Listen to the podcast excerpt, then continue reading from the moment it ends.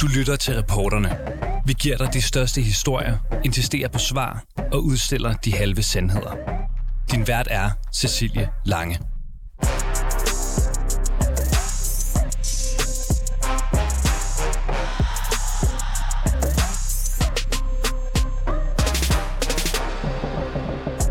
Vi er i Studiestræde i København, et sted, der er kendt for at være indhyllet i regnbuefarver hele året rundt, og som danner rammerne for den måske højeste koncentration af homobarer i Danmark.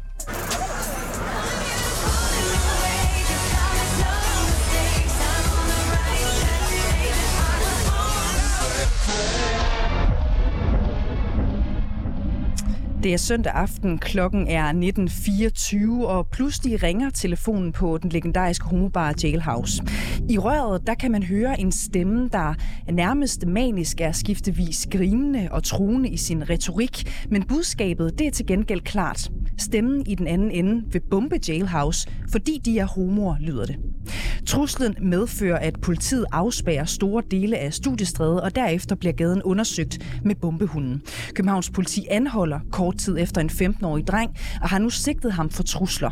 I dagens udgave af rapporterne, der prøver vi at finde ud af, hvorfor der findes personer og bevægelser, der åbenbart hader homoseksuelle så meget, at de tror dem og angriber dem på daglig basis, når det samtidig virker som om, at vi aldrig har haft mere fokus på LGBT plus personers rettigheder.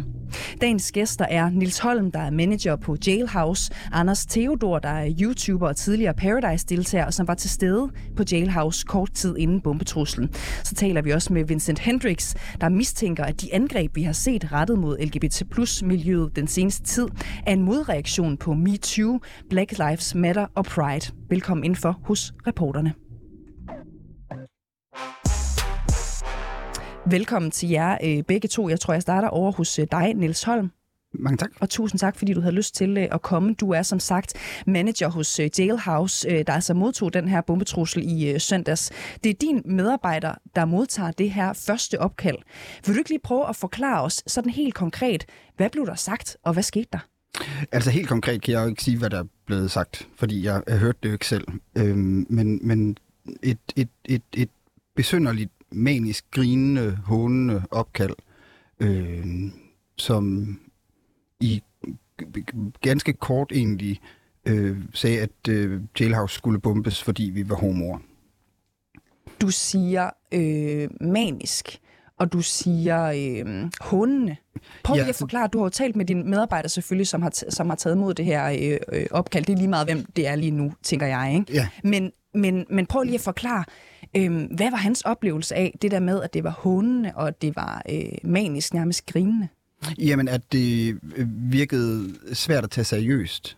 At, at det virkede øh, øh, sådan lidt lallet, hundende, grinende. Øh, så det, jo- det har været hans oplevelse. Mm. Hvad tænker du, når du hører den beskrivelse fra en, en medarbejder, altså den her hånende, du siger, det er svært at tage øh, seriøst. Bliver man bange alligevel? Ja, det, det, er jo, det, er de, det er de jo blevet. Fordi et kort tid efter, så kommer der et nyt opkald. Øh, og derefter så ringer de til mig og siger, at der er nogen, der har ringet og sagt, at de skulle bombes. Og så siger jeg jo til dem, jamen så skal I ringe til politiet med det samme. Så det vil sige, at det ikke bare er et opkald. I virkeligheden er det to opkald. Der kom to opkald, ja. Et lige efter det andet. Og er det to forskellige mennesker? Ja, det er den. Ved du, hvem den anden person er?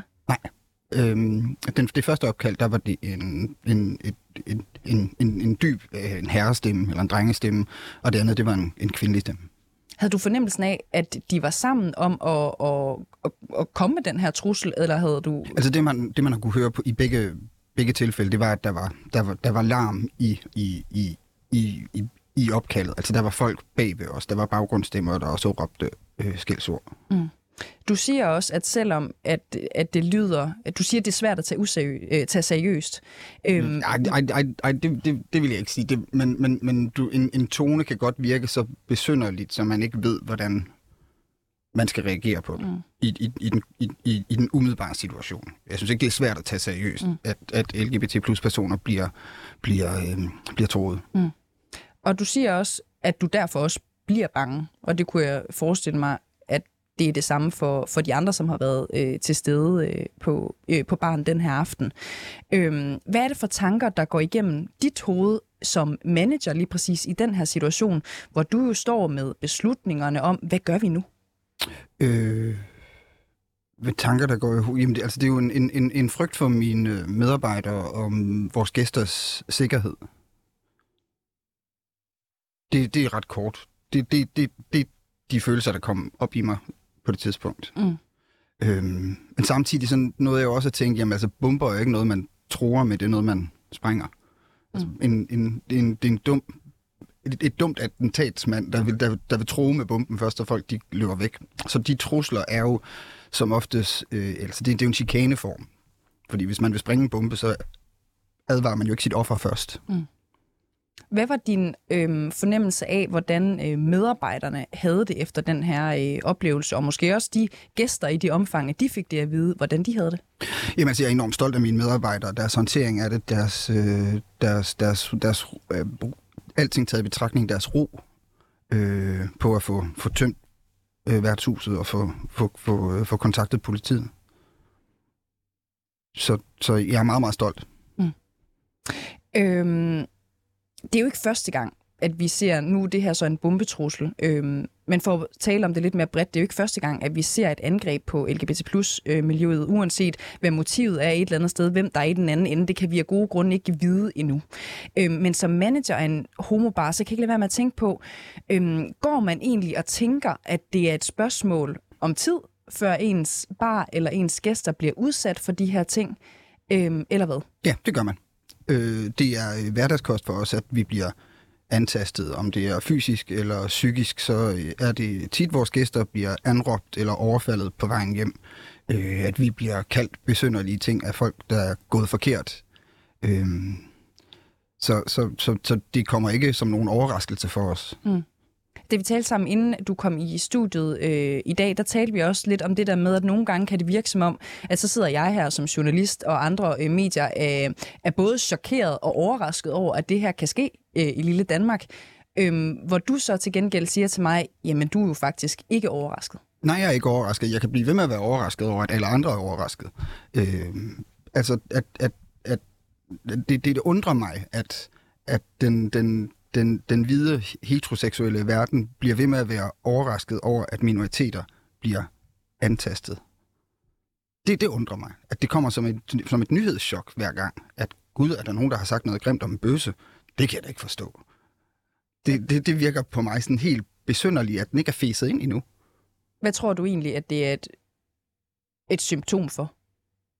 Øh, uvidenhed og dogenskab, hvis jeg skal være sådan helt konkret ærlig. Så jeg synes, det er dårligt. Det er dårligt af, majoriteten ikke at leve op til dens ansvar og anerkende, at minoriteter er udsat. Mm. Og det er ligegyldigt, om den er seksuelt kønsorienteret, eller om den er øh, racebetonet eller religiøs. Minoriteter er udsat. Også i lille Danmark. Jeg vil også sige velkommen øh, til dig, øh, Anders øh, Tegodor. Du er øh, YouTuber og Paradise-deltager, øh, og så var du jo faktisk på Jailhouse øh, nogle få timer inden den her øh, bombetrussel. Yes, jeg tror faktisk, jeg var der sådan 40 minutter inden eller sådan noget. Jeg gik, jeg tror, jeg gik ved syv tiden, ja. øhm, fordi min gode ven skulle på arbejde. Øhm, så ja. Hvordan reagerer du, når man har siddet et sted 40 minutter øh, inden, og så får at vide, at det her pludselig er sket? Det var vildt. Jeg sad faktisk sammen med en veninde øhm, på en eller anden bænk, hvor vi bare lige sad og hyggede og snakkede lidt, hvor jeg så gik ind på min Instagram og så det her opslag her fra Jailhouse øhm, og læste i nyhederne.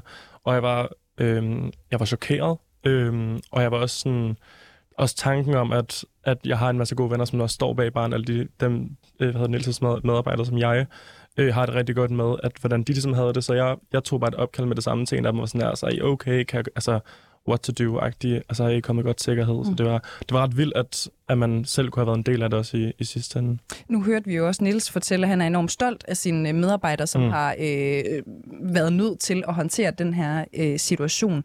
Hvad var din fornemmelse af dine øh, venner og nogle af dem, som mm. arbejder der, som skulle håndtere øh, det her? Hvordan havde de det?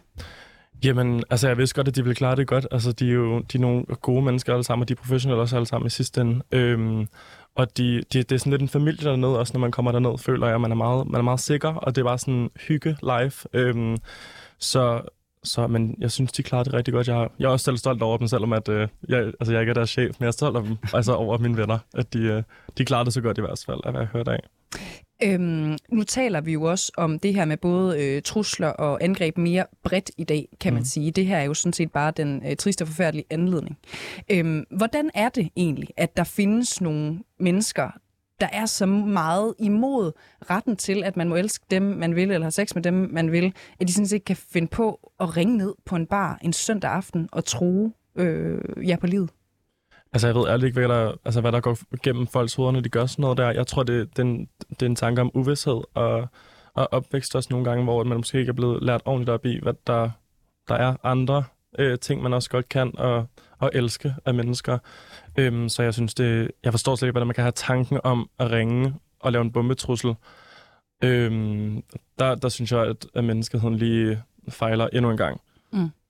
Øhm, Nils, hvordan synes du, at den her slags sager, hvad skal man sige, påvirker trygheden i øhm, LGBT plus øhm, miljøet? Fordi som sagt, nu, nu er det jo ikke øh, en, en enlig svale, at, at den her slags ting sker.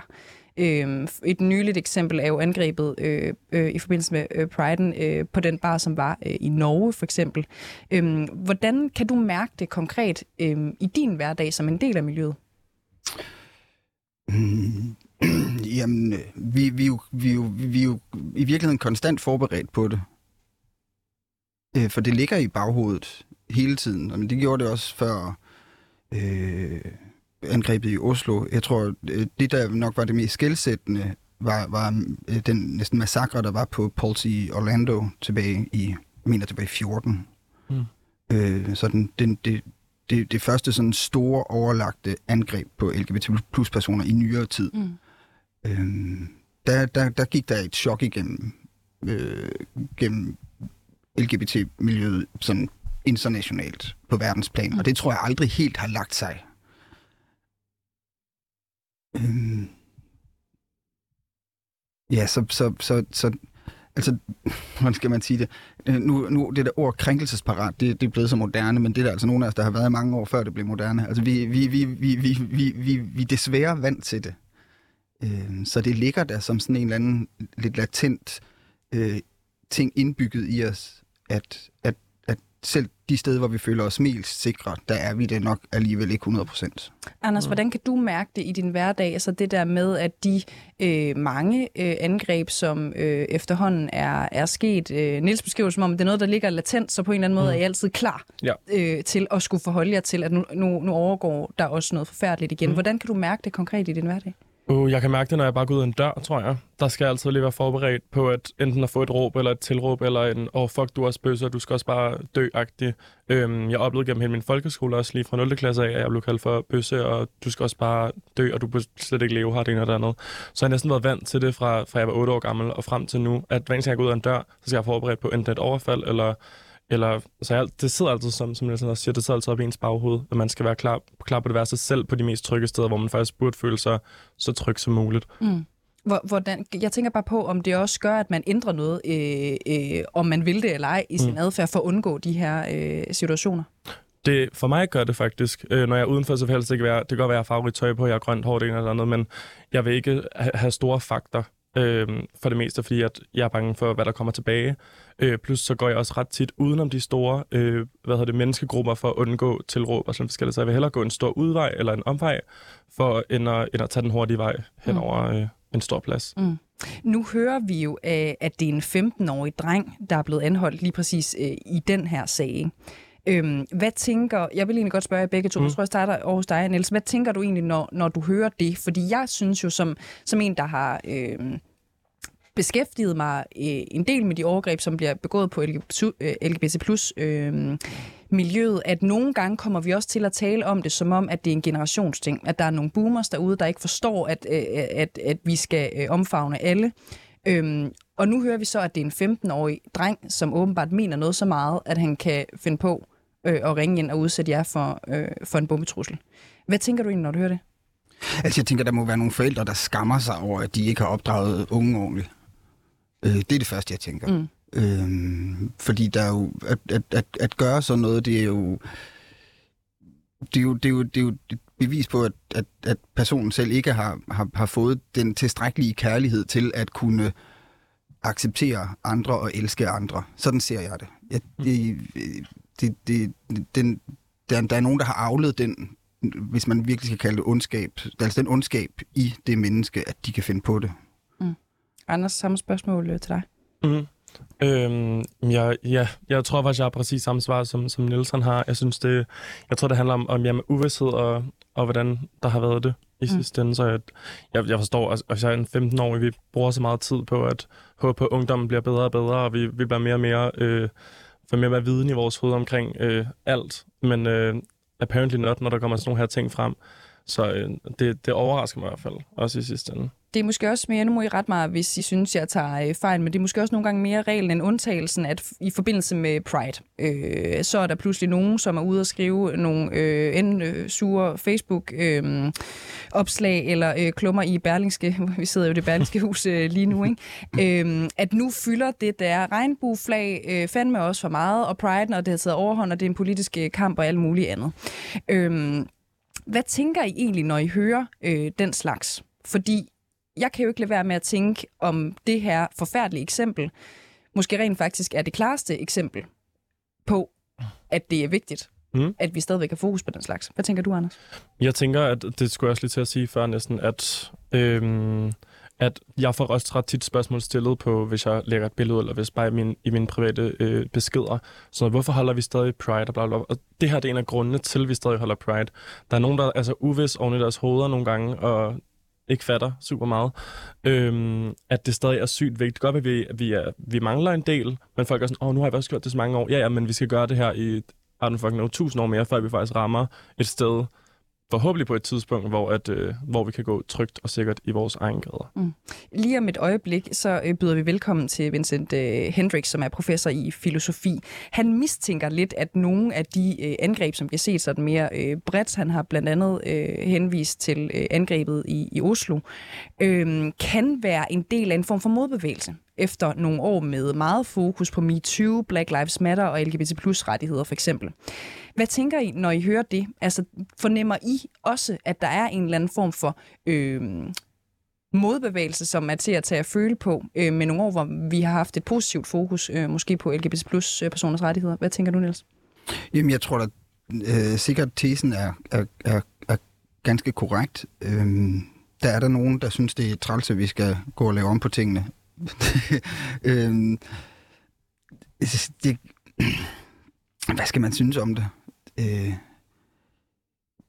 det, det jeg, håber, der, jeg, håber, jeg håber, de mennesker, som er imod, at andre mennesker kan have det godt, er en uddøende race. Øh, Forhåbentlig. fordi det, der, der, der, der bliver jo ikke mindre plads til i, i verden, at der er plads til alle. Mm. Det synes jeg var et smukt sted mm. at, at slutte øh, interviewet med øh, jer to. Jeg vil sige tusind tak, fordi I var med. Anders Theodor, altså YouTuber og Paradise-deltager. Også tak til dig, Niels Holm, manager hos øh, Jailhouse. Mange tak. En øh, 15-årig dreng er som sagt øh, anholdt i forbindelse med truslen mod øh, Jailhouse, men angreb og trusler mod LGBT plus miljøet kan ikke kaldes for en sjælden begivenhed. Så hvordan er det, eller hvorfor er det, at en 15-årig dreng eller mange andre, både på sociale medier og i virkeligheden, reagerer med vrede mod LGBT plus personer? Ja, svaret kan være en modreaktion. Det mener vores næste gæst, og det er dig, Vincent Hendricks. Velkommen til programmet. Tak fordi du var med. Øh, du er professor i filosofi, og det er du på Københavns øh, Universitet. Og jeg ved jo, at du før har gjort opmærksom på den her form for modreaktion, som du kalder det. Det var i forbindelse med angrebet på en øh, homoklub i Oslo. Prøv lige at forklare, hvad du mener helt grundlæggende, Vincent Hendricks, med den her modreaktion. Om det, jeg mener med det, er blot det her, at det er ikke så usædvanligt, at i det øjeblik, at vi har bevægelser af forskellige karakterer, vi også på et eller andet tidspunkt får modbevægelser eller modreaktioner. Og det hænger sammen med, at, at når der er noget, der har været en vogue i en periode, ja, så vil det nødvendigvis i denne her sammenhæng også typisk være sådan, præcis hvor det fodrer ind i diskussioner om identitetspolitik, at der er nogen, der føler sig eksploderet. Og det er så at sige identitetspolitikens forbandelse i den forstand at forstå, at den vil altid gerne inkludere alle, givet at alle er borgere lige.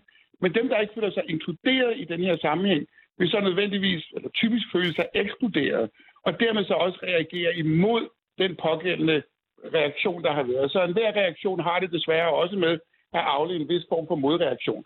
Og når det er sådan, øh, at det er at det er en vogue på et tidspunkt, så bliver andre stemmer ikke så legitime at have. Men efterhånden som tiden går, og, og der er flere og flere, der samles om en modreaktion, ja, så begynder du også lige pludselig at legitimere en anden måde at se det på, retmæssigt eller uretmæssigt. Og efterhånden som det begynder at blive mobiliseret, ja, så bliver det også legitimt for andre at mene noget sammen med andre imod dem, som, øh, som det nogle engang drejer sig om. Og lige præcis derfor, så går der så er der en vis inkubationstid for, at en modreaktion bliver mobiliseret. Men når den bliver mobiliseret, ja, så bliver det også legitimt at mene noget andet.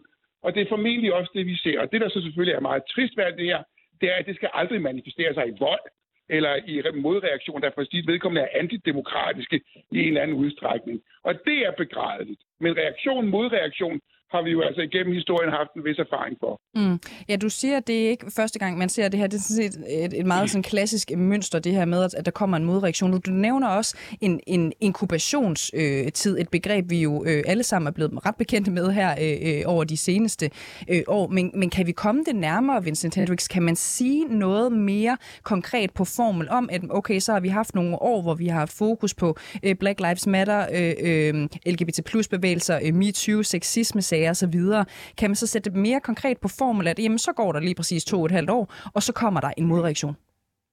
Ja, der skal du nok spørge en antropolog og ikke en professor i filosofi, eller måske endnu bedre en sociolog i den forbindelse. Det ligger der sikkert også studier af derude. Det skal jeg ikke kunne sige, men hvad jeg godt kan sige om det, som det er, belæg for, det er at sige, at det kræver en kritisk masse, før at du begynder at se nogle modreaktioner af den anden type. Og hvor samles de henne? Ja, de samles jo så i grupper, for hvilke det gælder, at folk er enige.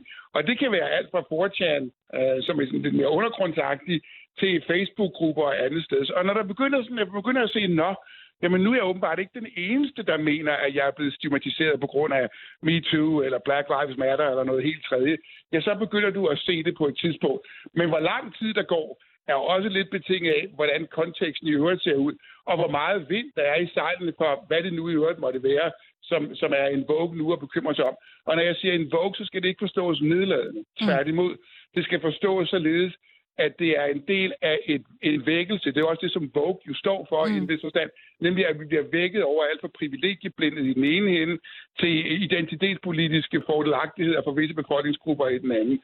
Og den opvågen har sin reaktion, og så kan den få sin modreaktion. Hvor lang tid der går, hvor lang tid inkubationstiden er, ja, det er også lidt afhængigt af, hvad for nogle sager, der er oppe og vende, som kan være stereotypiske fra det ene eller fra det andet standpunkt. Så hvis vi ved, at det sådan set er ret almindeligt, at der kommer den her modreaktion, nærmest uanset øh, hvad det er, som har, har fyldt noget, vil det så også sige, eller kan man sige, at det her fokus, der har været måske på øh, øh, antihomofobi eller øh, antiseksisme osv., har det været forgæves, eller vil de to ting ligesom finde deres rette sted, uanset om der kommer modreaktioner eller ej? Ej, det har på intet tidspunkt været forgæves, fordi det, man kan sige, at mange af de her bevægelser går på, ja, det er jo dybest set at opfatte alle borgere lige, uafhængige af de forskellige identitetspolitiske akser, hvad enten det er på køn, race, nationalitet, politisk orientering og så fremdeles. Så øh, jeg tror ikke, at man på noget tidspunkt kan sige, at det har været forgæves. Det er også kommet på dagsordenen, der har været konsekvenser af det, og det er alt sammen for det bedre. Det, der selvfølgelig så kan være problematisk, det er, at der, det giver ikke nogen legitimitet eller undskyldning for i et demokratisk samfund at udøve trusler eller voldsangreb eller noget som helst andet på de mennesker, man ikke kan lide. Og det, der er lidt problematisk med alt det her, det er, at en ting er, at du og jeg, vi kan være uenige om vores meninger. Vi kan være meningsmæssigt uenige. Det, som er lidt problematisk i de her tider, det er, at den form for polarisering, som bare gælder meninger, også før man får set sig om, lige pludselig går hen og bliver det, man kalder for affektiv polarisering. Det betyder, at det er ikke dit standpunkt som sådan, jeg er uenig med dig i. Det kan jo godt være. Jeg kan bare ikke lide dig. Mm. Altså, jeg kan, jeg kan bare følelsesmæssigt bryder mig ikke om dig. Og i det øjeblik, at vi når derhen, ja, så stopper den rationelle samtale for, hvad vi kan blive enige og uenige om, fordi så er det vores følelser, der sidst instans dikterer, hvordan vi har det med hverandre. Og når vi først derhen, så når vi, at vi står på nogle afsondrede øer, og blot ikke kan lide hinanden, dybest set fordi, at vi er uenige om noget af identitetspolitisk akse af en eller anden type. Og det giver nogle uforenligheder, som kan gå hen og blive der ubehagelige. I lige præcis den sag, som, som øh, vi jo tager udgangspunkt øh, i, i i dag, ikke? som jo handler om, at der er en 15-årig dreng, der nu er blevet anholdt for, at, han er ligesom mistænkt for at have lavet det her øh, øh, bombeopkald. Øhm, det er jo bare fordi, når du nævner 4chan øh, lige før, og du nævner de her øh, modbevægelser, som jo typisk har afsæt i, at nogen øh, værdimæssigt måske føler sig øh, udenfor, føler sig ekskluderet. Øhm, ud fra hvad du ved om det her rent historisk set, mm, tror du, det er normalt, at en 15-årig ligesom er en del af de her fællesskaber? Det skal jeg ikke kunne sige. Altså, ja, nej, det er ikke usædvanligt, at også 15-årige kan være med i sådanne fællesskaber. Hvad man kan sige, det er, det er, at det er lettere at finde ligesindet på ens standpunkter nu, end det nogensinde har været. Trods alt før i tiden var det ikke meget jeg i pressen, som satte ud på, hvad der var på dagsordenen, og hvad der ikke var på dagsordenen. Og hvis man var enig i det, så skulle man skrive et læserbrev ind til jer. Og hvis man var heldig, kunne man få lov til at blive interviewet af jer også. Sådan hænger virkeligheden ikke sammen længere. Virkeligheden hænger sammen med, at det er meget lettere at finde ligesindet. Og der er de sociale medier været i stand til at give fora for folk, der i øvrigt er ligestillet, som for deres vedkommende så kan sidde sammen og forstærke de meninger, de så i møde måtte, måtte have, rimelig isoleret fra, en, fra, fra standpunkter af en anden type. Og det er jo det, som vi øh, det er det, som vi kalder ekokammereffekter. Mm. Og dem er, er de, kan de sociale medier være med til at stimulere, dybest set fordi ligefindede kan finde mage der. Og for den betragtning, så betyder det også, at man sidder og forfiner de argumenter, man i øvrigt er enige om. Og det kan så lede til, at der bliver bestemte måder at agere på, som bliver legitime. Det har vi også set hos Instagram for eksempel, og nogle af de andre. At så bliver det lige pludselig legitimt, at enten at forfølge folk, eller at dope piger på en natklub, eller hvad det nu måtte være, altså trick rapes, og hvad det ellers alle sammen hedder.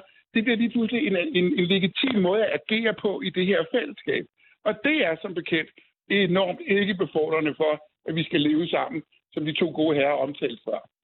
Øhm, de her strømninger om ligestilling og, og inklusion og give plads til øh, mennesker uanset deres kønsidentitet eller seksualitet eller hvad det nu måtte være. Ikke? Det, det, det, nu, nu siger du også øh, tidligere, at det har ikke været forgæves, øh, og, og det er jo formentlig også kommet for at, at blive, siger jeg bare. Ikke? Øhm, men tror du, set i lyset af de angreb, der har været, og nu det seneste øh, øh bombetruselstilfælde her, tror du, at vi har set det værste af den her typer af, af modreaktioner, eller tror du, at det vil blive værre i løbet af de næste år? Ja, altså et, et meget godt pejlepunkt i den forbindelse, det er jo også, hvad der foregår i USA, og der må man sige, at der er de her, ekstrem, de her ekstreme tilstande blevet taget til nogle helt absurde højder, uden sammenligning i øvrigt, fordi demografien i Danmark er noget anderledes, og vores mm. værdigrundlag i øvrigt også noget anderledes. Jamen, så, er, så vil tendensen formentlig være, at så længe der er en reaktion, vil der også være en modreaktion. Og det, der er lidt det, der gør identitetspolitik så frygtelig kompliceret, det er, at identitetspolitik som en grundsubstans har ideen om, at vi alle skal behandles lige, over lige, uafhængig af de her vilkårligheder, som køn og race og nationalitet og alt det andet nogle gange er. Og samtidig er det så også sådan, at fordi vi alle skal være lige, så er der også nogen, som man er imod på den betragtning, desværre man definerer sig op i lyset af nogle andre, som måtte mene eller synes eller gøre noget andet. Og derfor ligger der også potentielt set identitetspolitikken et element af eksklusion for nogle andre, som ikke kan opfylde de krav, som man så i øvrigt samles om, ligegyldigt hvad de i øvrigt måtte være. Og for den betragtning er der simpelthen en indbygget konflikt i mange identitetspolitiske spørgsmål op, simpelthen fordi det bliver hurtigt et os versus dem. Det skal ikke, og det legitimerer heller ikke vold, men det legitimerer, at forskellene kan blive malet meget tydeligt op, og jo mere folk de så at sige, isolerer sig sammen, jo tydeligere bliver forskellene, og jo tydeligere bliver det så også, hvad for nogle midler, som man mener er legitime i forhold til ens mål. Og det er giver anledning til nogle ret store diskrepanser, og dermed også nogle uoverensstemmelser, som det giver anledning til alt fra trusler til overgreb og så fremdeles, hvilket i et demokratisk samfund er noget, man skal i den grad holde sig fra. Vincent Hendricks, øh, tusind tak, fordi du var med. Tak fordi jeg måtte professor i øh, filosofi på Københavns Universitet. Og så vil jeg også sige tusind tak til dig, der har siddet og lyttet med derude i dag. Du har lyttet til reporterne på 24 /7. Hvis du kunne lide programmet, så gå ind og tryk abonner hos din foretrukne podcast-tjeneste, eller lyt med live hver dag mellem 15 og 16 på 24 /7. Tips skal altså sendes til reporterne snablag 247.dk.